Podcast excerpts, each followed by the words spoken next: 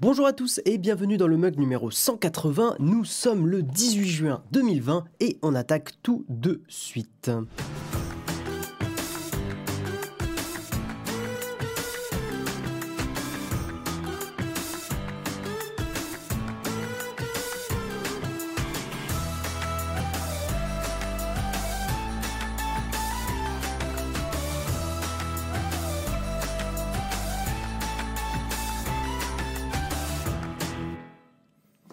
Bonjour à tous, je suis très heureux de vous retrouver aujourd'hui pour ce mug.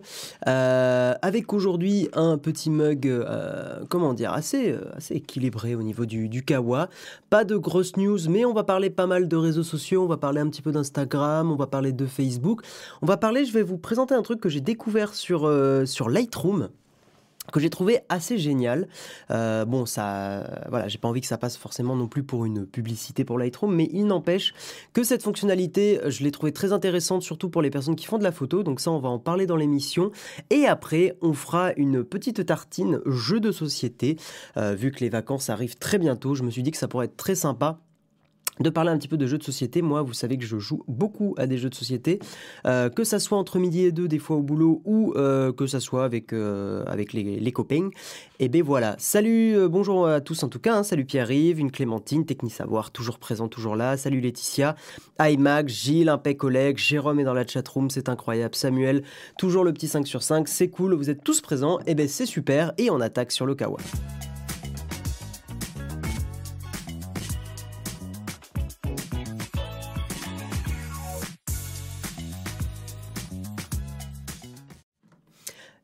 Commencer ce kawa, nous allons parler de la nouvelle mise à jour majeure de Windows 10. Vous avez dû, normalement si vous êtes un utilisateur du système d'exploitation de Microsoft, vous avez dû avoir une mise à jour et notamment cette mise à jour vous avez sûrement, enfin vous l'avez sûrement pas loupé pour la simple et bonne raison que euh, Edge vous a été normalement proposé dès que vous avez rallumé votre, votre ordinateur, le nouveau Edge, euh, celui basé sur, sur Chromium.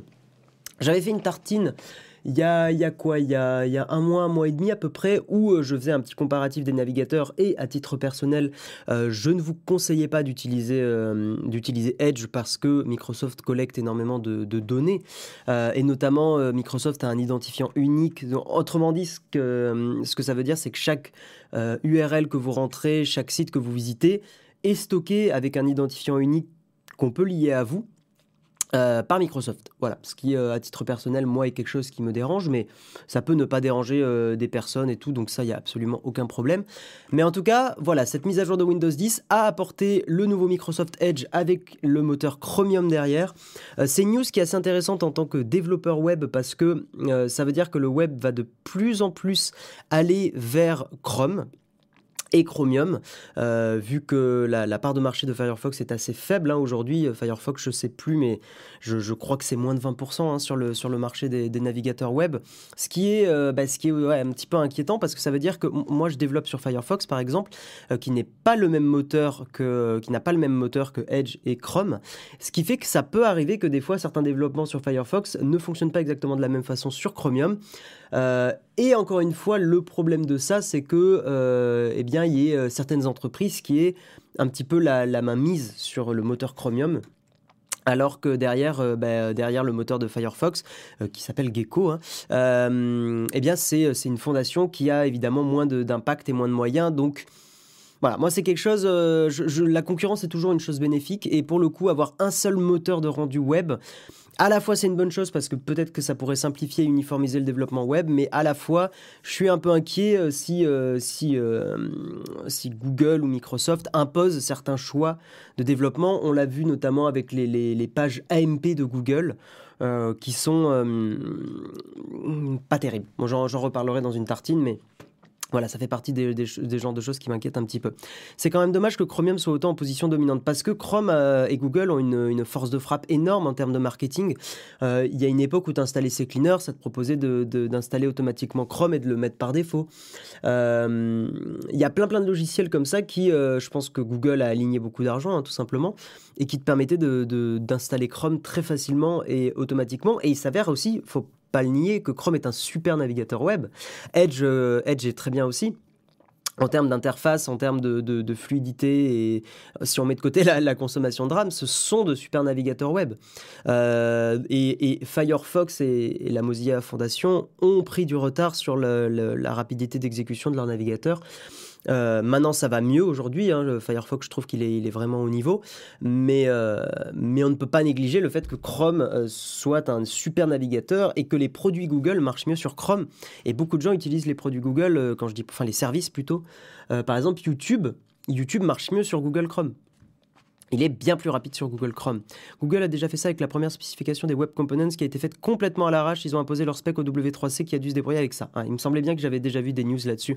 Merci à toi Léo Boyer, mais euh, je, voilà, comme je, parle là actuellement, j'ai pas envie de dire de bêtises, donc, euh, donc je suis toujours très frileux à dire euh, il, me semble que. Enfin voilà, tu vois, j'essaye de toujours faire un petit peu attention.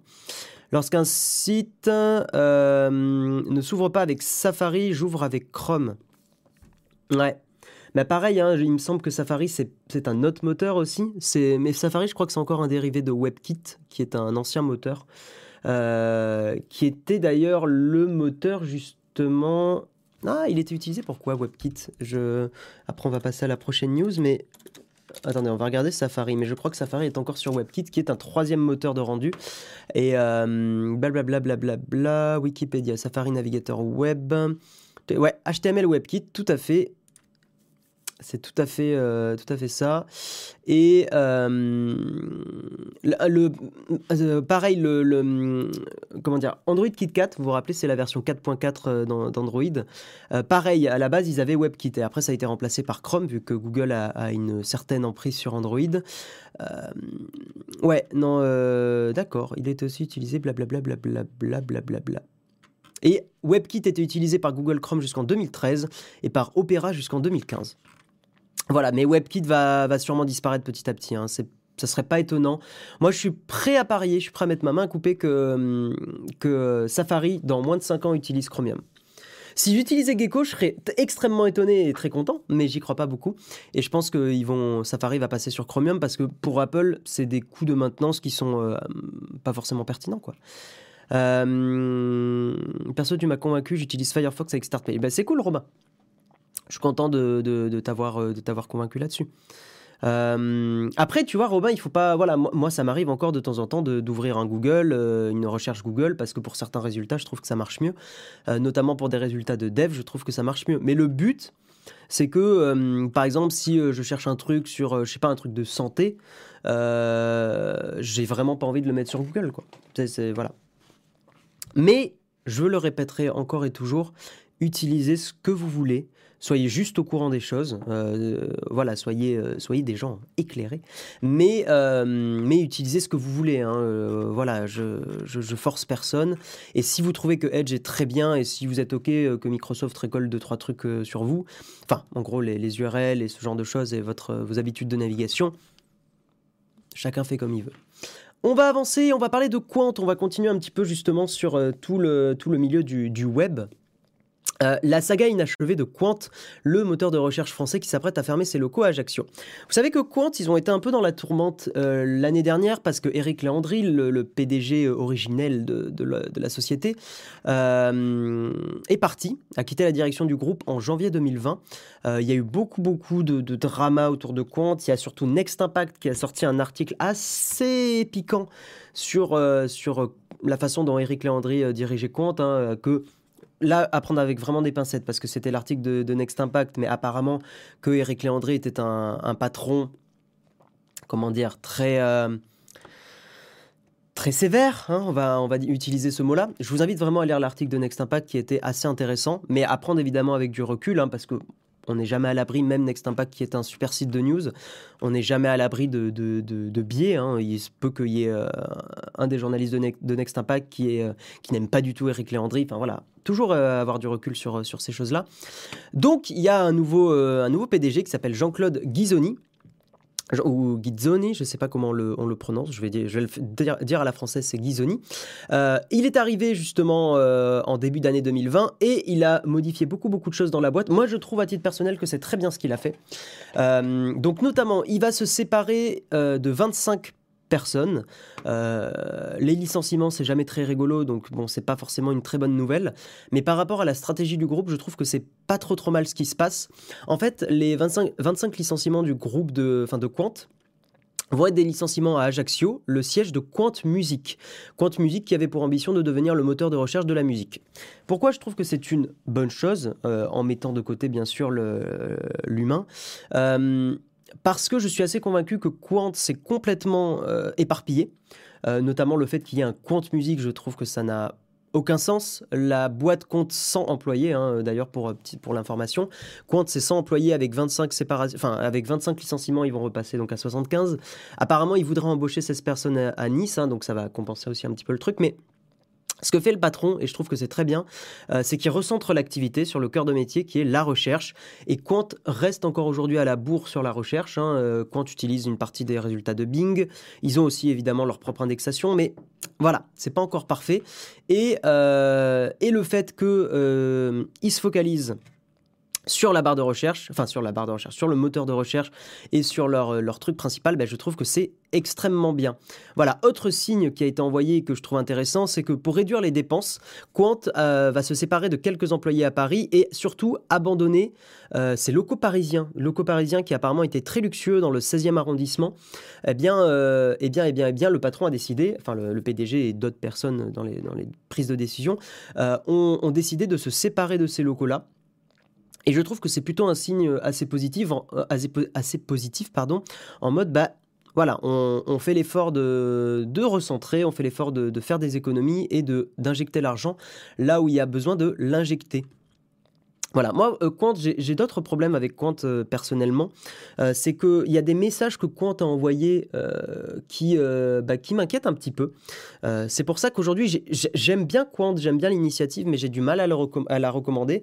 C'est que Quant s'est associé avec Microsoft pour leur base de, pour leur serveur, pour leur data center, et se sont associés à hum, merde, c'est à, à Huawei pour je sais plus quelle raison d'ailleurs. Mais si vous voulez, Huawei et, euh, et Microsoft sont pas forcément des entreprises qui sont les plus connues pour, euh, un respect parfait de la vie privée des utilisateurs. Donc, euh, à partir du moment où on est une entreprise comme Quant, on se dit défenseur de la vie privée, mais que derrière on fait des effets d'annonce avec des entreprises qui ne le sont pas forcément, voilà, autant avec Microsoft, je peux éventuellement l'accepter parce que ce que, ce que propose Microsoft, euh, c'est des serveurs et tout ça, et Microsoft va pas aller espionner dans les serveurs, a priori.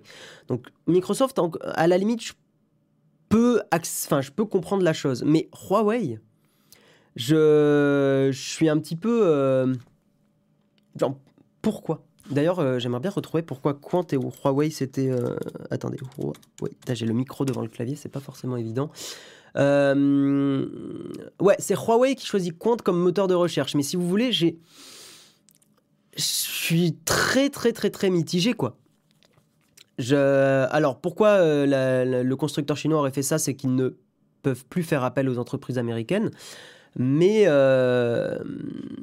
mais je sais pas, je suis euh, assez mitigé. Je, voilà. je prends des pincettes avec Quant. Euh, et je vous recommande aujourd'hui, si vous voulez faire un peu attention à votre vie privée, je vous recommande plutôt Start Page, qui en plus est en, gros le, c'est Google mais anonymisé. Euh, sans juger, c'est vrai que chaque fois que j'ai vu les gens de chez Quant, je trouvais qu'ils dépensaient beaucoup d'argent pour leur taille. Bon, après, c'est habituel dans les startups, oui. Puis, il y a le côté euh, soutenu par l'État. Je pense qu'il y avait vraiment le besoin de, au niveau de la communication, de montrer qu'ils avaient énormément de projets. Mais c'est vrai que, attention à la. Hum, comment dire, à l'image renvoyée. C'est-à-dire que Quant reste une boîte avec pas énormément d'employés, ça reste une PME. Euh, moi, le mot startup me sort un peu parler trop de nez parce qu'on l'utilise un peu pour tout et n'importe quoi, et c'est le mot cool pour dire entreprise. Mais Quant reste une PME.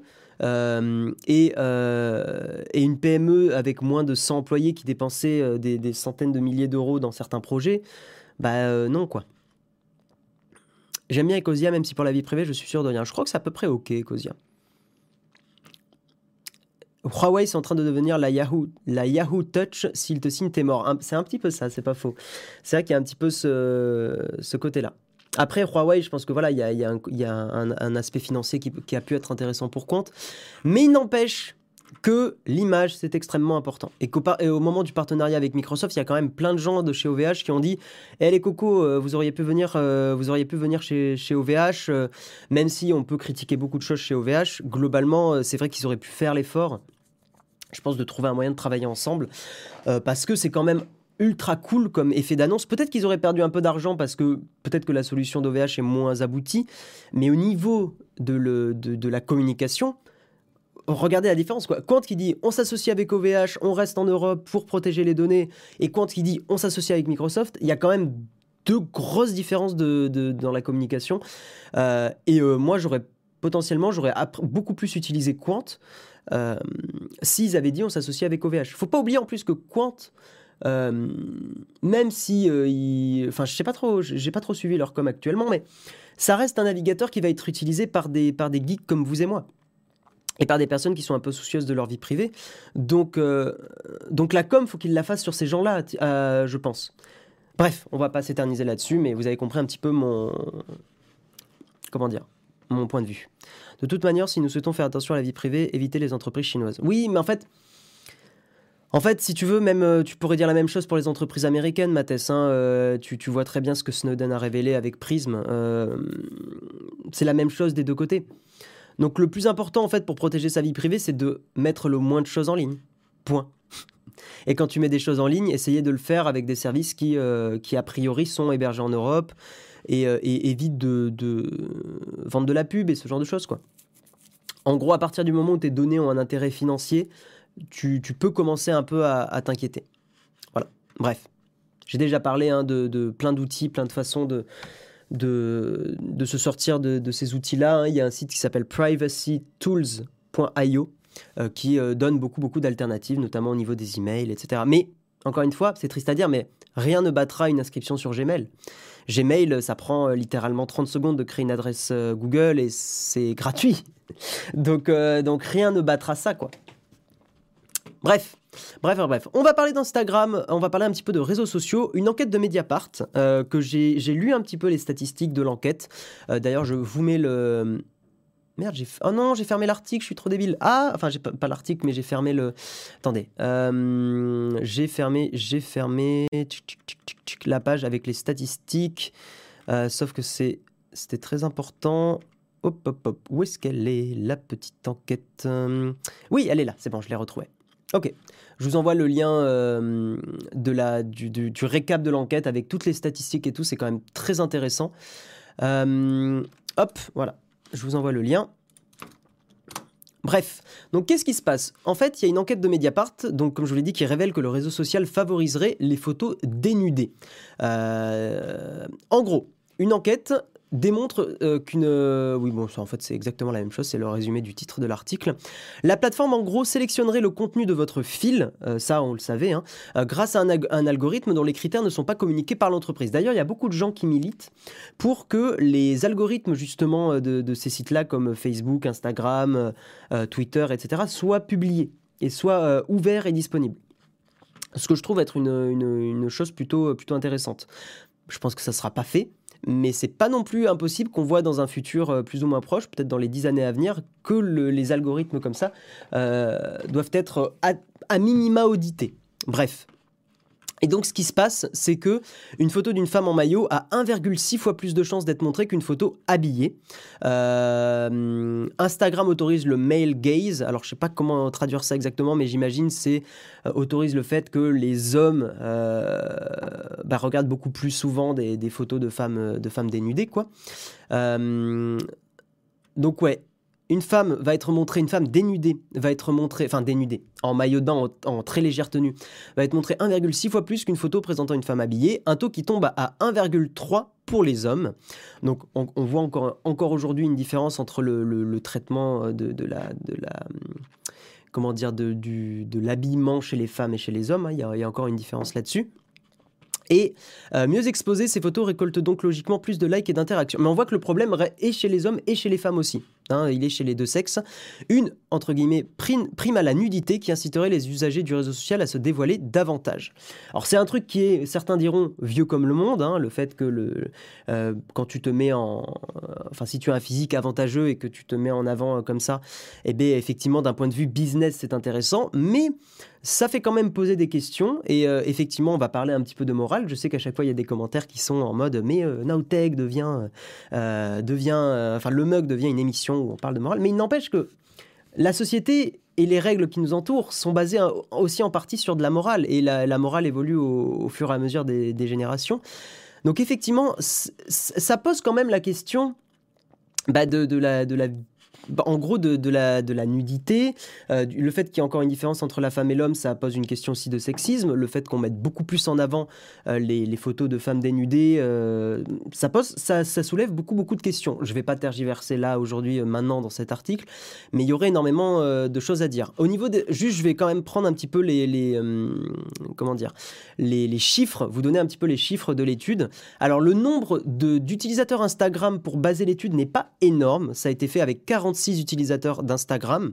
Donc ça, c'est un petit peu dommage, mais je tiens à tempérer et les journalistes de Mediapart ont expliqué que l'étude atteignait une certaine, euh, euh, je ne sais plus le terme qui sont utilisés, mais en gros d'un point de vue statistique, c'est assez correct.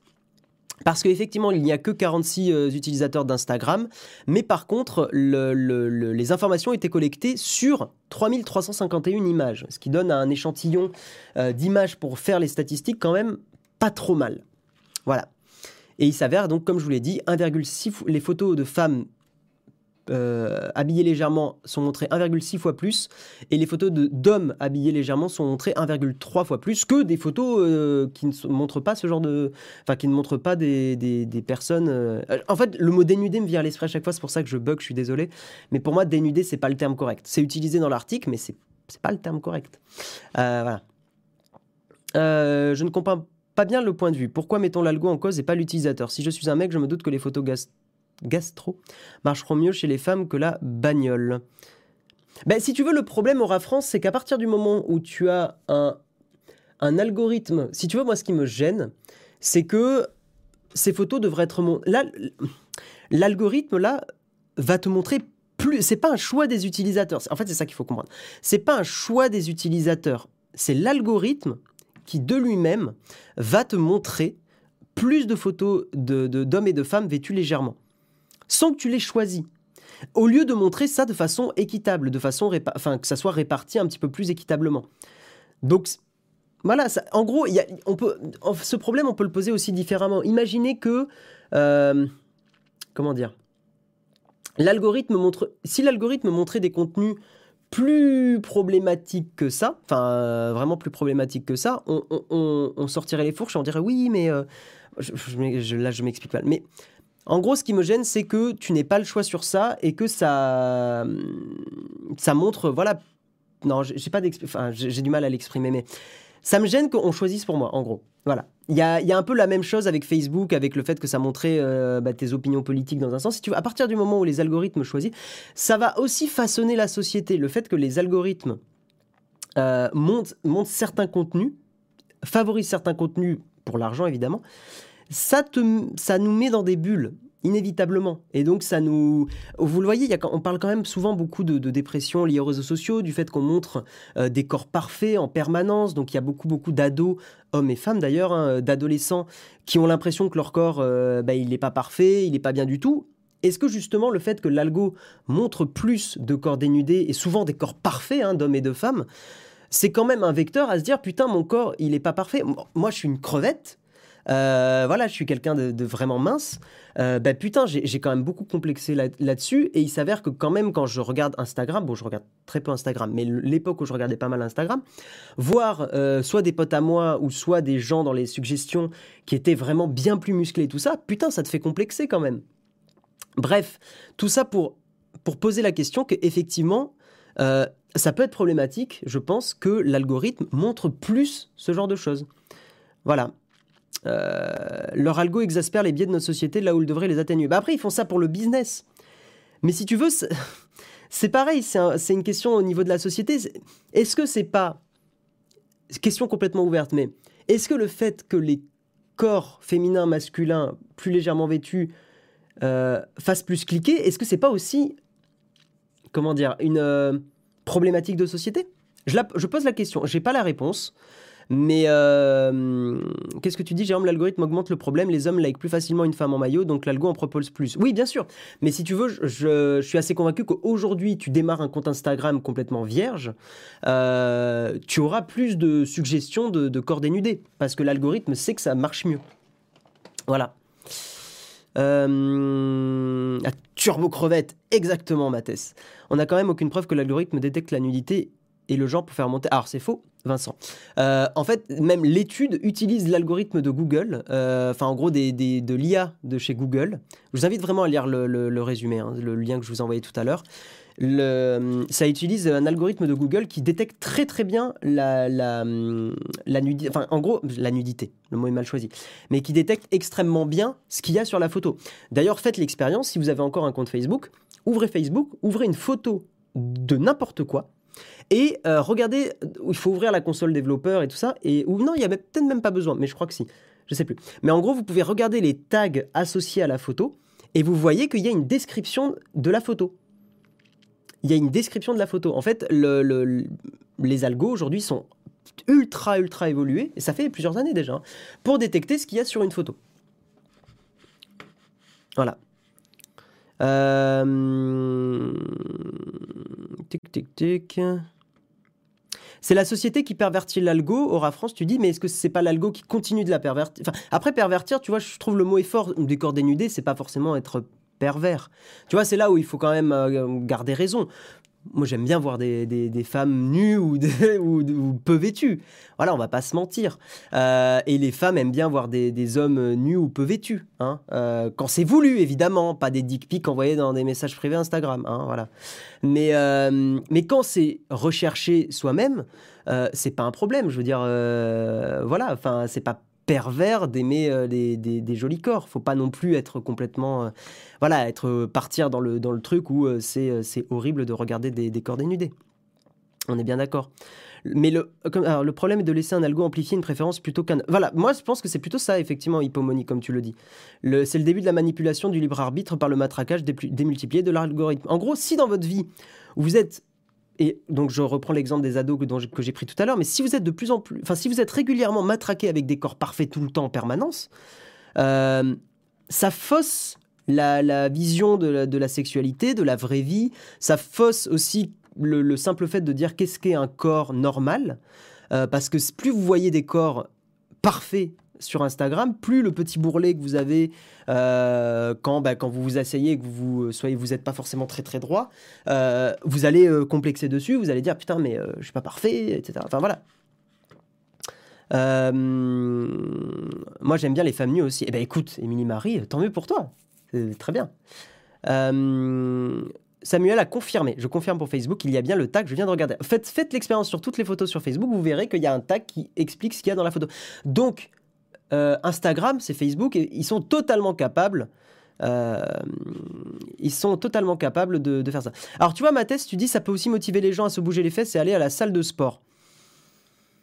Ouais, mais il y a une différence entre effectivement avoir un problème de santé, il faut que tu te prennes en charge, et, euh, et faut pas que ça devienne malsain, tu vois. Enfin, ça peut motiver des gens effectivement à, être à, améliorer leur, physique, leurs conditions et tout ça. bref, on va avancer les gens parce qu'on on, a passé beaucoup beaucoup de temps là-dessus et euh, il y a encore pas mal de news. Mais c'est très intéressant. J'aime beaucoup parler de ça avec vous. Euh, voilà, je trouve ça, je trouve ça toujours très intéressant. Ils sont capables, mais tu crois pas qu'ils mettent juste en avant les photos les plus likées? Oui, mais c'est le serpent qui se mord. Oui, certainement, Vaïa. Mais euh, de toute façon, lisez un petit peu l'étude que je vous ai, euh, je vous envoyée tout à l'heure. Mais c'est le serpent qui se mord la queue. C'est que si c'est les photos les plus likées, alors elles sont les plus mises en avant. Alors elles sont les plus likées. Alors elles sont les plus mises en. Tu vois? Donc c'est aussi de la responsabilité de ces entreprises-là à équilibrer un petit peu les photos suggérées. Voilà, et à pas tomber dans les trucs faciles. Je, pense d'avoir euh, d'avoir un meilleur équilibre. Je veux dire, euh, si on montrait moins de, photos comme ça, je dis pas d'arrêter d'en montrer. Euh, moi, je, voilà, ça, moi j'aime bien, hein, voilà. Mais euh, montrer à côté un peu plus peut-être de photos de rue. Moi, j'adore la photo de rue. Ou montrer un petit peu plus de, jolis portraits, etc., etc. ça permettrait d'équilibrer. Et la photo, c'est pas juste des, des, femmes et des hommes peu vêtus. donc, donc voilà, et bref, bref, on va avancer. On va continuer de parler de Facebook. Mark Zuckerberg qui annonce que Facebook, alors gros changement, grosse grosse news. Mark Zuckerberg annonce que Facebook va maintenant autoriser, enfin permettre aux utilisateurs d'éteindre, enfin de, de, couper les, les, publicités politiques. Alors c'est un truc qu'on n'a pas en France. Nous en France c'est interdit. Mais aux États-Unis, vous savez que tout le scandale Cambridge Analytica a tourné autour de ça, hein, du fait qu'il y avait des publicités, euh, notamment euh, par exemple Hillary is a cooker, donc euh, Hillary est une escroc. Enfin toutes ces pubs là, il y en avait énormément sur sur Facebook ce qui a largement contribué à la victoire de Donald Trump avec malheureusement beaucoup de, campagnes comme ça, euh, une certaine partie des campagnes qui étaient de la désinformation. Bref, euh, donc Facebook va maintenant permettre aux utilisateurs de couper les, publicités politiques. J'ai pas réussi à savoir sur l'article, c'était pas indiqué si c'était du opt-in ou du opt-out. En gros, ce que je veux dire, c'est est-ce que par défaut elles sont montrées les pubs et on les coupe soi-même, ou est-ce que par défaut elles sont coupées? À mon avis, il faut les couper volontairement, ce qui réduit drastiquement l'efficacité, mais je pense que Facebook fait ça pour essayer d'éteindre un peu l'incendie. Euh, en gros, pour ceux qui ont déjà leurs avis politiques et qui veulent euh, que les élections soient terminées, on vous a écouté et on propose la possibilité de couper les publicités politiques, a dit euh, Zuckerberg, enfin a écrit Zuckerberg, pardon. Euh, Facebook va rendre ça disponible euh, dans les prochaines semaines. Voilà, voilà. Euh, voilà, c'est tout. C'est la news. Hilary, non, pas Cooker. Crooker avec un R. Salut Olivier. c'est chouette comme possibilité déjà, on est d'accord, Émilie Marie. Je trouve aussi que c'est c'est bien qu'il y ait l'option. C'est mieux que rien. Euh, salut Nicolas, alors les questions, il faut les garder pour la fin de l'émission, mais je vais quand même te répondre. Mon Fuji, c'est un X100V. Voilà. Mais euh, gardez vos questions, euh, gardez vos questions hors sujet de l'article en cours pour la fin de l'émission, s'il vous plaît. Sinon, après, on va passer tout notre temps à répondre aux questions plein dans l'émission, ça va être compliqué. T'as dit quoi, Jérôme? C'est le même problème sur YouTube. Il y a de plus en plus de merde facile car ça fait plus de vues, car les gens voient la facilité, mais c'est renforcé par la mise en avant. Ah, je sais pas ton commentaire. Ah, un algo renforce ça, tout à fait. Alors que je pense qu'encore une fois, c'est de la responsabilité de ces entreprises-là d'équilibrer leurs suggestions. Euh, effectivement, il faut pas. Voilà, leur but c'est de faire de l'argent et je suis pas naïf, mais il faut équilibrer. On va passer à autre chose. On va, sinon, je pourrais passer des heures à en parler parce que je trouve ça trop cool. Euh, je vais vous présenter une fonctionnalité que j'ai découvert récemment. Je crois que c'est très récent sur euh, Lightroom d'Adobe, enfin d'Adobe quoi. Parce que oui, en anglais, on dit Adobe, et à chaque fois, ça me perturbe, mais euh, bref, c'est comme ça. Donc, une fonctionnalité que je trouve archi cool, je vais vous montrer ça tout de suite, ça s'appelle Adobe Discover, et c'est une fonctionnalité qui permet tout simplement de voir le processus de traitement des photos par les photographes. Donc, en gros, euh, vous avez ici des catégories de photos. Par exemple, on peut très bien regarder euh, des photos... Qu'est-ce qu'il y a? Il y a des photos de rue, donc typiquement, bah, moi, ça m'intéresse énormément. Donc, les photos de rue, c'est des photos de plein plein d'utilisateurs de Lightroom. J'imagine que ce sont des utilisateurs qui ont accepté que ces photos soient, soient mises sur ça. Et en gros, vous pouvez, en passant votre curseur, voir le avant-après. Par exemple, et voir un petit peu le, processus de traitement de l'image. Donc, si par exemple je clique sur cette photo d'une photographe qui s'appelle Lisa Carney, donc je clique dessus, et en fait, on voit étape par étape, ici, sur la droite, on voit étape par étape le traitement pour atteindre la photo finale. Voilà, et je trouve que c'est archi cool et on peut, euh, on peut cliquer pour justement le faire hein, comme ça. Donc on voit que la teinte a été euh, un petit peu changée, euh, baisser la vibrance donc pour baisser les couleurs, en gros, la saturation. Euh, augmenter un petit peu la texture et la clarté. La clarté, c'est un, paramètre que j'utilise beaucoup, moi, personnellement, parce que ça, ça donne du caractère aux photos. Attention à pas trop l'utiliser. J'avais tendance à trop l'utiliser à une époque, mais euh, maintenant, je fais plus attention. Euh, changer un petit peu la, géométrie pour rendre ça plus droit. D'ailleurs, la géométrie automatique sur Lightroom, elle marche quand même pas trop mal. Les corrections de l'objectif. Et un petit dégradé pour baisser la couleur du ciel, rendre ça plus dramatique. Voilà, donc je trouve ça vraiment très chouette. Ça, j'imagine que c'est peut-être une photo prise à Hong Kong. Euh, peut-être que, ouais, je pense que c'est pris à Hong Kong. Euh, j'essaie de regarder un petit peu le, visage des gens, euh, mais ils sont un petit peu asiatiques, donc à mon avis, ça doit être à Hong Kong vu, vu les manifestations. À prendre avec des pincettes, hein, ce que je dis évidemment. mais vous voyez, il y a tous les, tous les traitements petit à petit. De la désaturation partielle, c'est le mal. Mais non, laissez les gens faire ce qu'ils veulent. tu es sûr qu'en anglais on prononce A pour Adobe? Adobe. Ah oui, Adobe, peut-être, je sais pas. Bref. Mieux que ça, si l'auteur, autrice le désire, il ou elle peut partager toute la retouche sur la forme d'un preset. Ok. Ah, c'est intéressant ça, je savais pas.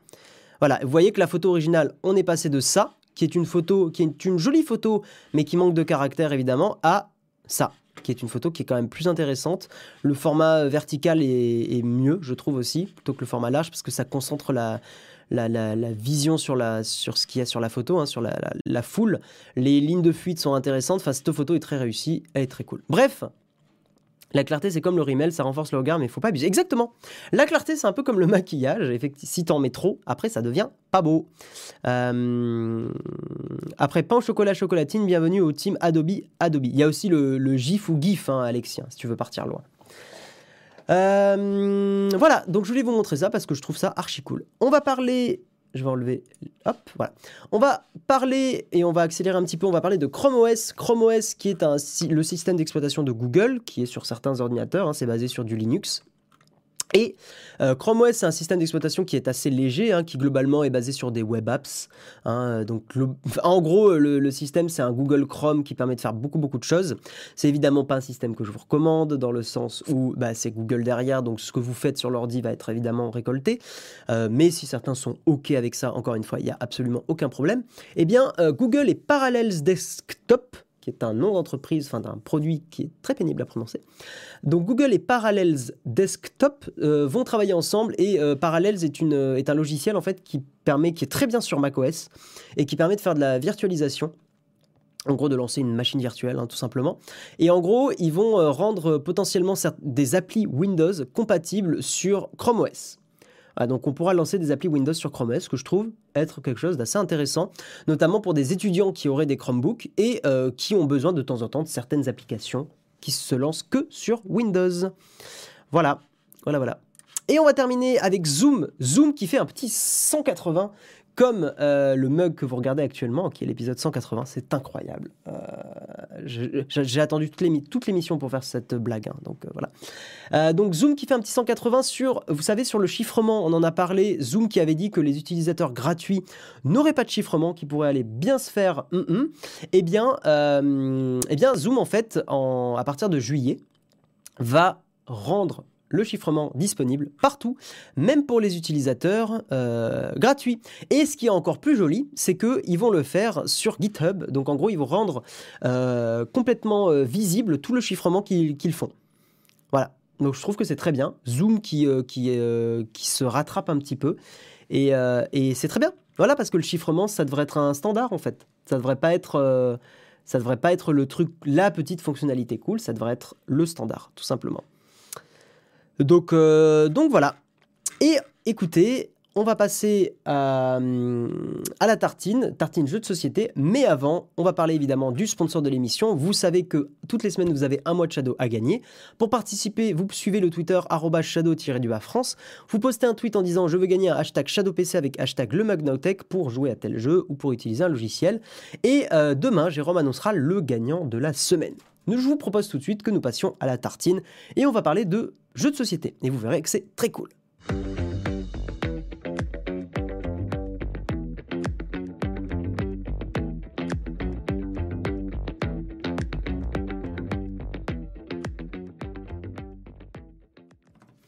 Et donc on va parler de jeux de société, une petite tartine détendue, une petite tartine beurre-miel, parce que c'est très bon le beurre et le miel, c'est très gras, très sucré, mais c'est pas grave.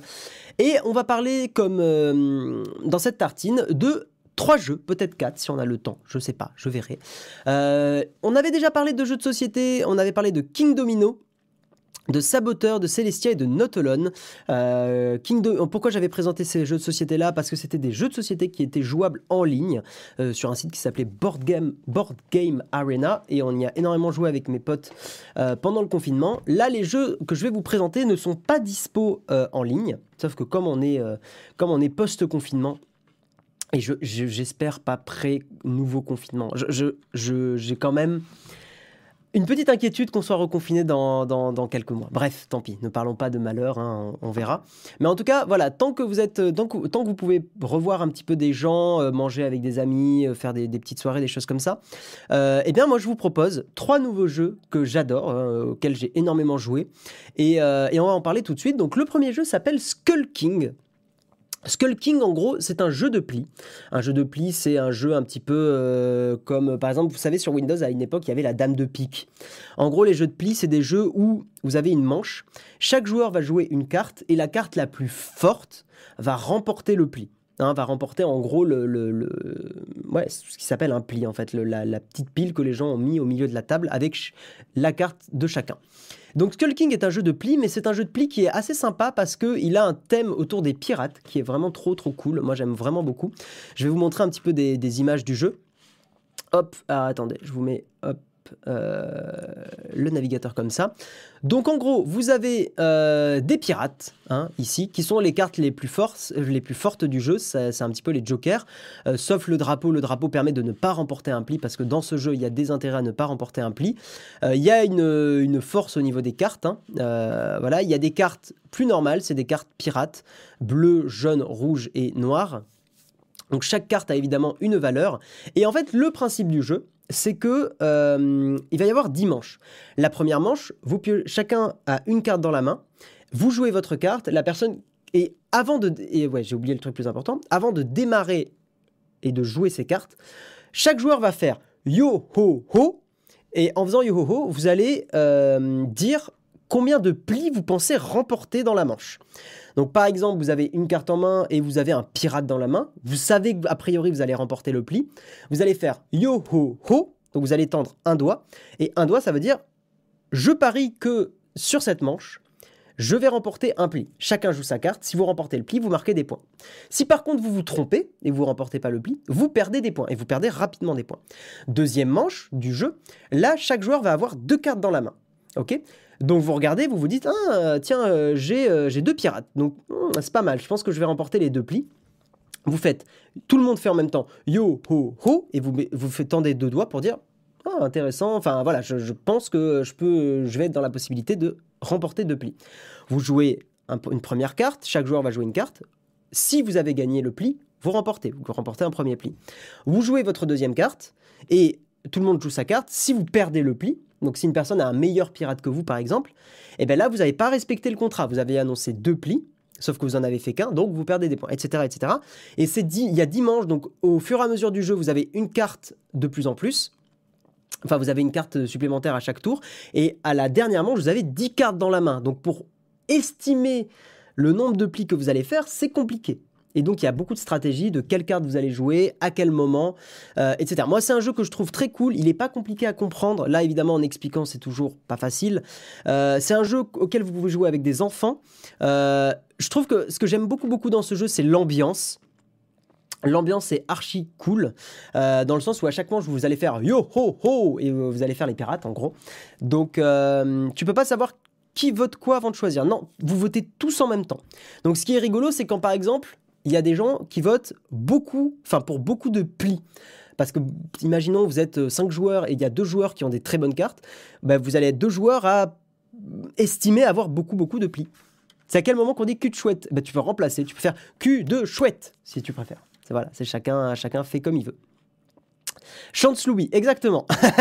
non mais le, je, vous, je, vous, assure que le jeu n'est vraiment vraiment pas compliqué et euh, il est très fun, il est pas très cher. Euh, et, moi, c'est un jeu que, j'aime beaucoup. C'est trop con parce que j'avais un pote qui m'avait parlé d'un site où on peut acheter des jeux d'occasion. Euh, je l'ai plus en tête, mais tapez euh, sur, euh, sur Startpage, Google, ce que vous voulez.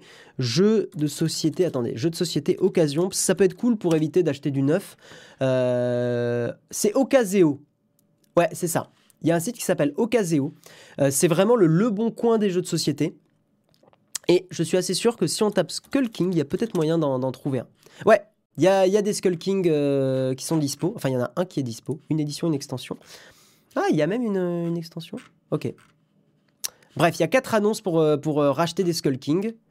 Voilà, hein, par exemple, les Skull King, il y en a dispo à Lyon, et dans d'autres villes que je connais pas. Il y a Fontenay, Fontenay-sous-Bois, enfin voilà. Donc ça peut être cool d'acheter des jeux d'occasion, hein, c'est toujours très intéressant et surtout ça coûte moins cher. donc voilà, donc le site c'est Ocaseo. Il n'y a pas du tout de pub, il n'y a pas du tout de, hein, de, partenariat ou quoi. les jeux sont-ils désinfectés avant d'être mis en vente? Ah, Je pense pas quand même, super chinoise. Encore un scandale culturel qui renforce les archétypes ancestraux sur les pirates. Exactement hein on, va, on va tweeter. Jérôme, je te propose qu'on tweete. Euh, on tweet, euh, oui, euh, not, my not my pirate. Hein, voilà.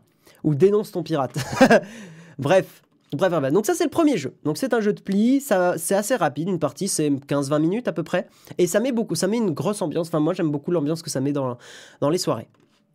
Après, je sais qu'il y a des personnes qui sont pas du tout jeux de société, je peux totalement l'entendre, mais, euh, moi, c'est vrai que j'aime beaucoup. Deuxième jeu, un jeu qui est un petit peu plus... Euh, qui, est, alors, qui, est, qui est très joli, qui est un de mes jeux, je trouve, les, les plus jolis, les plus designés. Il est peut-être un poil plus compliqué que Skull King, c'est pas du tout le même style de jeu, ça s'appelle Mysterium. Ça fait partie de mes jeux préférés. Euh, de toute façon, les jeux que je vous montre, ça fait partie de mes jeux préférés. Et en fait, Mysterium, c'est un jeu. Je vais essayer de voir s'il y a des, petites illustrations là, euh, parce que là, c'est des gens qui y jouent. Euh, ouais, là, il y a une illustration. En fait, le principe de Mysterium, c'est que c'est un Cluedo amélioré. Vous connaissez le principe du Cluedo. Il faut trouver qui a tué, dans quelle pièce, avec quel objet. Eh bien, Mysterium, c'est exactement la même chose, sauf que la différence, c'est que en fait, la personne qui a été tuée est un joueur. C'est-à-dire que la, personne qui a, été tuée est, un fantôme. C'est en gros une sorte de maître du jeu. Et le fantôme, son, rôle à lui, ça va être de donner des indices. Le rôle du fantôme va être de donner des indices. Je vais voir s'il n'y a pas des, vidéos. Euh, Mysterium, comment ça marche? Peut-être que là, il y aura des explications. On va faire, faire attention de pas... Ah, on peut pas... Non. Ok, on peut pas mettre en pause ou quoi? C'est chiant. Ah, mais c'était une publicité. Ok. Euh, bon, tant pis. Mais en gros, il y a un fantôme qui va donner des indices aux joueurs pour qu'ils essayent de deviner. J'aurais bien aimé vous montrer un peu le, plateau de Mysterium. Ah, attendez. Euh, plateau Mysterium. Pour que vous voyez un petit peu à quoi ça ressemble. Euh, il me le faudra en grand, surtout, en fait, l'image. Hop. Ah, attendez, hein. ça charge. Ouais, ah là, elles sont pas mal, elles sont assez grandes, les images. Super. Euh, donc ça, ça fait partie des personnages. Ça, c'est des lieux. Il y a évidemment un temps limité, hein, vous pouvez pas... Hum, ça, c'est les armes. Voilà, le plateau ressemble à ça. Donc sur la droite, en fait, vous allez avoir le joueur qui est un petit paravent, hein, et il va, euh, il va pouvoir donner des indices, parce que le fantôme, évidemment, sait qui l'a tué. Donc il va pouvoir donner ces cartes-là qui sont des indices. C'est un jeu qui est très abstrait, c'est-à-dire que vous allez par exemple si la, personne qui, a, qui est le, crimier, qui est la personne qui est le meurtrier, c'est par exemple le cuisinier, eh bien, dans les cartes que vous avez ici, vous allez par exemple avoir une carte un peu abstraite où il y aura euh, sur la carte un petit ustensile de cuisine. Donc, vous allez donner cette carte au joueur qui euh, doit deviner que le, que le meurtrier c'est le cuisinier et il va essayer d'estimer euh, ce que le fantôme, enfin l'indice qu'a donné le fantôme. Mais en fait, les, indices sont assez abstraits pour pas être sûr, sûr à 100%. Est-ce que le, tueur a une moustache? Ah, ah, ah, Grande question. Obscurio est un excellent mélange de Mysterium et de loup-garou. Ah, ça m'intéresse ça, Sylvain Delille, tu vois. Obscurio, je vais le mettre dans un petit coin. Euh, voilà, donc Mysterium, c'est très cool. Pareil, vous avez Ocaseo pour essayer d'en trouver d'occasion. Euh, n'hésitez pas à acheter des jeux d'occasion, c'est bien pour votre argent, c'est bien pour la planète. Voilà. Et on va parler d'un dernier jeu que j'aime énormément. Par contre, je l'aime beaucoup, mais avec l'extension. Euh, c'est Galerapagos. Je trouve que sans l'extension, le jeu est un petit peu trop dur. Euh, mais avec l'extension, ça le rend plus intéressant, euh, plus dynamique. Donc le Galerapagos, c'est le jeu coopératif, mais pas trop. Dans le sens où en fait c'est un jeu de, coups fourrés. Le principe en gros, c'est que vous avez un plateau de jeu, que je vais essayer de vous ouvrir en un peu plus grand si on peut ouvrir l'image dans un nouvel onglet. Ah putain, on l'aura pas en, beaucoup plus grand. Bref, vous avez un plateau de jeu, d'accord Et vous avez des ressources. Vous avez de la nourriture et de l'eau. C'est la petite goutte d'eau que vous voyez ici, et c'est le petit, euh, la petite icône de poisson que vous voyez ici. Vous, avez, vous allez être X aventuriers. Là, par exemple, imaginons, on est 4 aventuriers. À chaque tour, vous allez consommer des ressources plus vous restez sur l'île. Le but du jeu, c'est évidemment de se barrer de l'île. Pour cela, vous avez des cartes radeaux, vous allez empiler pour construire au fur et à mesure un radeau. Le problème de ce jeu-là, c'est qu'en gros, vous, à 95% du temps, vous pourrez pas vous, partir de l'île, hein, c'est donc l'objectif, avec tout le monde. Parce que soit il n'y aura pas assez de place sur le radeau, parce que ça prend du temps de construire les places sur un radeau, euh, soit parce que euh, il n'y aura pas assez de nourriture, donc il y a un moment où il faudra qu'une personne euh, soit tuée par le, par le groupe d'aventuriers, soit parce qu'il n'y aura pas assez d'eau, donc même problème, il faut qu'une personne soit tuée, etc. Et, et voilà. Le fun du jeu, ce qui rend le jeu un petit peu intéressant, c'est enfin très intéressant et moi j'aime beaucoup, c'est qu'il y a des cartes dans une épave. C'est-à-dire que au bord de l'île, vous la voyez ici, il y a une épave et dans cette épave, il y a plein plein d'objets différents et notamment il y a des objets comme un revolver. Donc si vous avez bien compris le truc, euh, un revolver si vous avez un revolver et une balle que vous trouvez dans l'épave, euh, eh bien vous pouvez tuer par exemple un des aventuriers présents avec vous. Bon, je vous rassure, c'est quand même pas facile d'avoir un, pistolet. Les, images ressemblent à ça, c'est cool, j'avais peur qu'on n'en voit pas. En gros, les, cartes dans l'épave ressemblent à ça. Donc vous avez soit des cartes complètement inutiles, genre le vieux slip. Cet objet ne sert à rien si ce n'est euh, vous apporter éventuellement un peu de confort. Par contre, vous avez un revolver. Le revolver permet d'abattre un, joueur si vous avez une, euh, cartouche aussi dans votre main. Vous avez d'autres items qui permettent d'avoir de la nourriture, par exemple le panier garni, hein, euh, qui permet de, nourrir et d'éviter bah, de, mourir, en fait, tout simplement. Je regarde s'il y a d'autres items. Euh, il y a des cartes qui sont assez rigolotes, notamment le kit barbecue cannibal. En gros, si un joueur est mort pendant le tour euh, pendant votre tour et que vous jouez le kit barbecue cannibale, ça file de la nourriture au groupe. Voilà. Il y a aussi des cartes pour ressusciter, il y a aussi des, cartes qui font chier les alliés. Donc c'est vraiment le jeu coopératif, c'est-à-dire qu'au début du jeu, vous allez forcément vous entraider. Euh, pour essayer d'aller chercher de l'eau, pour essayer d'aller chercher de la nourriture, etc., hein, etc. Mais euh, au fur et à mesure, vous allez vous rendre compte que vous ne pourrez pas tous partir, hein, parce qu'il n'y aura pas assez de place sur le radeau, pas assez d'eau, pas assez de, bouffe. Et donc vous allez commencer à vous tirer dans les pattes. Voilà, donc le, but du jeu, c'est euh, de, trouver cet équilibre entre euh, je joue coop, euh, mais pas trop non plus. Voilà, c'est une forme de colanta un petit peu. En vrai, un vieux slip permet aussi d'abattre ses adversaires et c'est silencieux. Tout à fait, tout à fait, Jérôme. Je n'ai clairement pas envie de tomber avec toi dans une île déserte. Voilà. si le slip a été porté, ça peut être une arme. Tout à fait. Euh, le vieux slip avec sert avec l'extension, c'est vrai, tout à fait. On n'en dira pas plus, Sylvain, mais c'est vrai, tu as raison.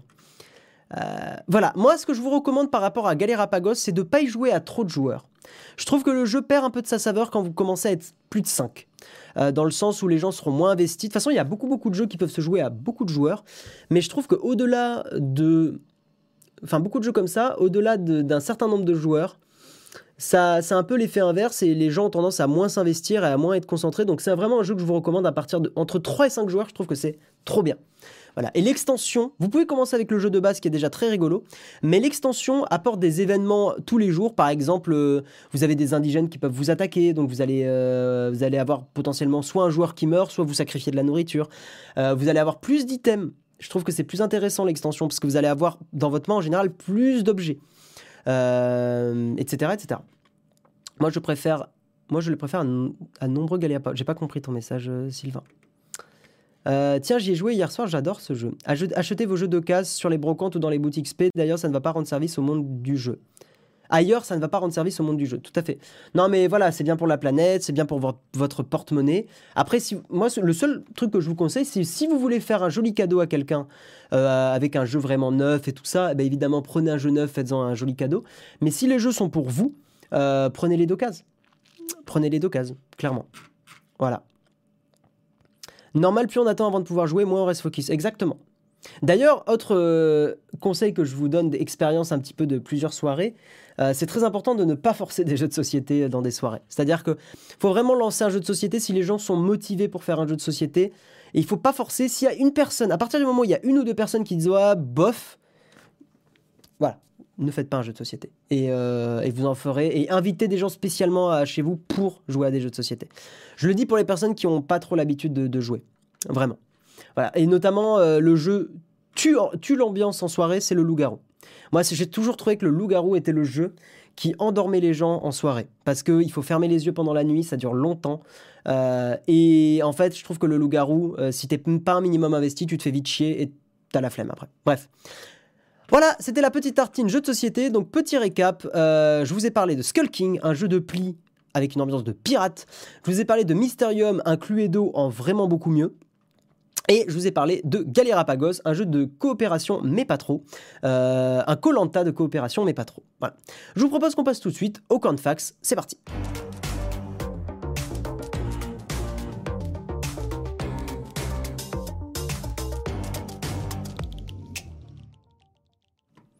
Donc voilà, c'est le moment de l'émission où vous pouvez poser vos questions. Donc je suis totalement à l'écoute. On peut parler de photos, on peut continuer à parler de jeux de société, on peut parler un petit peu de vie privée, c'est comme vous voulez. Euh, pas de questions platinium. Euh, et très bien, merci Samuel ou Jérôme, je ne sais pas qui m'a précisé ça. Euh, mais merci à l'un de vous deux. Eh bien avec plaisir Jérôme. Moi j'aimerais beaucoup qu'on se fasse des jeux de société quand on monte à Paris. Je pourrais t'en... Je pourrais te... Je sais pas si tu as beaucoup joué récemment, mais je pourrais t'initier à pas mal de nouveaux jeux. Ça pourrait être cool. Et d'ailleurs, un des trucs qu'on aimerait faire là dans les streams Twitch du mercredi avec Jérôme et, euh, et Karina et Yanis, euh, et peut-être Marion euh, d'ailleurs, ça serait de faire des jeux de société notamment des mini-jeux de rôle. Il y a un jeu que j'aime beaucoup qui s'appelle Château Aventure. Donc ça, là, je ne l'ai pas présenté dans l'émission parce qu'on le fera sûrement sur Twitch. Allez d'ailleurs suivre notre Twitch, hein.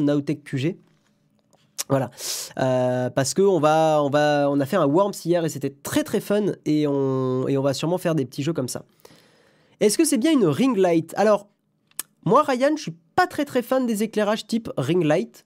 Euh, je préfère des éclairages du genre, ce genre-là. Attends, je vais te montrer. Je sais que moi j'ai, un, j'ai des panneaux LED qui coûtent pas cher, qui, voilà, euh, je pense que que Albert de SOS Ciné ou peut-être même Jérôme dirait que c'est pas les plus parfaits en termes de couleurs, mais voilà, c'est celui-là, le, panneau LED que j'ai. Il coûte sur Amazon, euh, c'est le Pixel Panneau LED P50.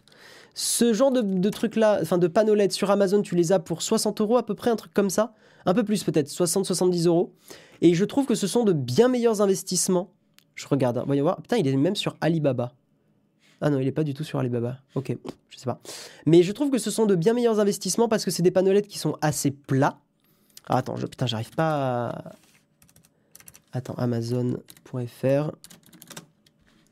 Voilà, évidemment... Hein, attendez. Ah, il est plus sur Amazon. Il y était à une époque. Ah mince, il n'y est pas. Bref, bon, sinon il y a des vidéos aussi sur la chaîne, euh, sur Nowtech, où on, vous conseille des, panneaux LED, hein. euh, enfin des, lumières, il me semble qu'il y avait une vidéo comme ça. Donc n'hésitez pas à aller regarder un petit peu sur la chaîne. Mais ces panneaux LED là sont vraiment, euh, moi j'en ai deux, c'est ceux qui m'éclairent là et je trouve que la lumière est très cool. On peut régler la température, on peut les contrôler à distance si on a une télécommande. on peut les synchroniser les lumières, donc on peut être sûr d'avoir la même température tout le temps. Enfin voilà, moi c'est des, des, panneaux que j'aime beaucoup et que je recommande, le, les, les Pixel P50. Voilà, et pas les ring lights. Les ring lights, je trouve que l'éclairage, il est souvent pas terrible. On en parle de Twitter qui pense pas aux sourds et malentendants avec sa nouvelle fonctionnalité audio sans transcription. Ah merde.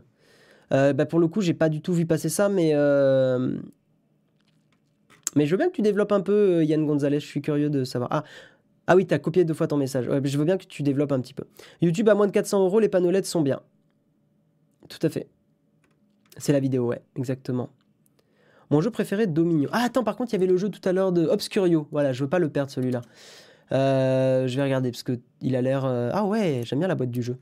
Écoute, je vais me le mettre sur. Voilà, mes messages enregistrés. Hop. Super, parfait. Euh, on peut tweet des audios. Ah, il n'y a pas de transcription sur les, sur les trucs audio. D'accord. Ah oui, c'est pas cool, ouais. Tout à fait.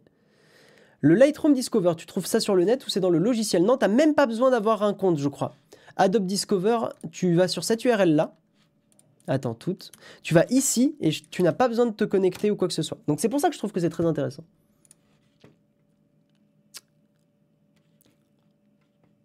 Hum, hum, Il ne faut pas lancer un strip poker avec, avec sa mamie. Oui, tout à fait. Je conseille vivement Takenoko. Je l'ai vu passer ce jeu, euh, Jien Azaki. Euh, Azaki, ouais. Je l'ai vu passer, mais je me rappelle plus les règles, ouais. Mais ça va bien et toi, Norix? Ça va bien. Lundi soir, after keynote. Oui, avec Jérôme, on fait l'after de la keynote euh, sur Twitch. Donc pareil, allez, allez vous suivre notre, notre Twitch. On va, on va être un peu pénible un peu avec Twitch, mais c'est vrai qu'on va faire de plus en plus de streams là-bas pour vraiment dissocier la, chaîne YouTube des productions vidéo à proprement parler et euh, les lives. Donc, euh, donc les lives vont vraiment être sur Twitch, qui est une plateforme bien plus adaptée aux lives, et les vidéos vont être sur YouTube, qui est une plateforme bien plus adaptée aux vidéos. Voilà. Tu penses quoi du jeu Vampire the Masquerade Vendetta? Je l'ai, ai pas joué. Oui, j'ai vu les changements d'icônes sur Adobe. Ouais, j'ai vu que Lightroom avait changé d'icône et j'aime bien la nouvelle icône. Je la trouve assez sobre, assez jolie. Euh, sur Board Game Arena, tu as Rallyman qui vient d'arriver. Oui, apparemment, il est vachement bien, Rallyman GT. J'ai un pote qui ne jure que par ça au boulot. Damien, si tu m'écoutes, bonjour à toi. D'ailleurs, Damien, qui est un, gars au boulot qui m'a présenté plein plein de jeux de société. Euh, je connais pas le jeu des marchands du Nord, Stéphane Samour. Dit-il en faisant un live sur YouTube. Tout à fait. Tout à fait, tout à fait. On n'a pas encore fini les photos du confinement. Euh, moi, le lundi en journée, je ne serai pas dispo. Euh, donc peut-être que, Jérôme continuera euh, à faire ça. Ouais, il est 9h, ben on va arrêter là, mesdames et messieurs. On va arrêter à l'heure, c'est magnifique. Je vous fais de gros bisous et, et, donc normalement on va se retrouver. Moi, je, a priori, je vais pas trop streamer ce week-end, je pense. Euh, mais on se retrouve lundi sur Nowtech QG sur le Twitch pour euh, parler d'Apple et de la keynote qui je pense va être une super keynote très intéressante. Donc je suis très hâte de, la suivre avec Jérôme. Voilà, des gros bisous tout le monde, ciao et à, euh, à la semaine prochaine. Bye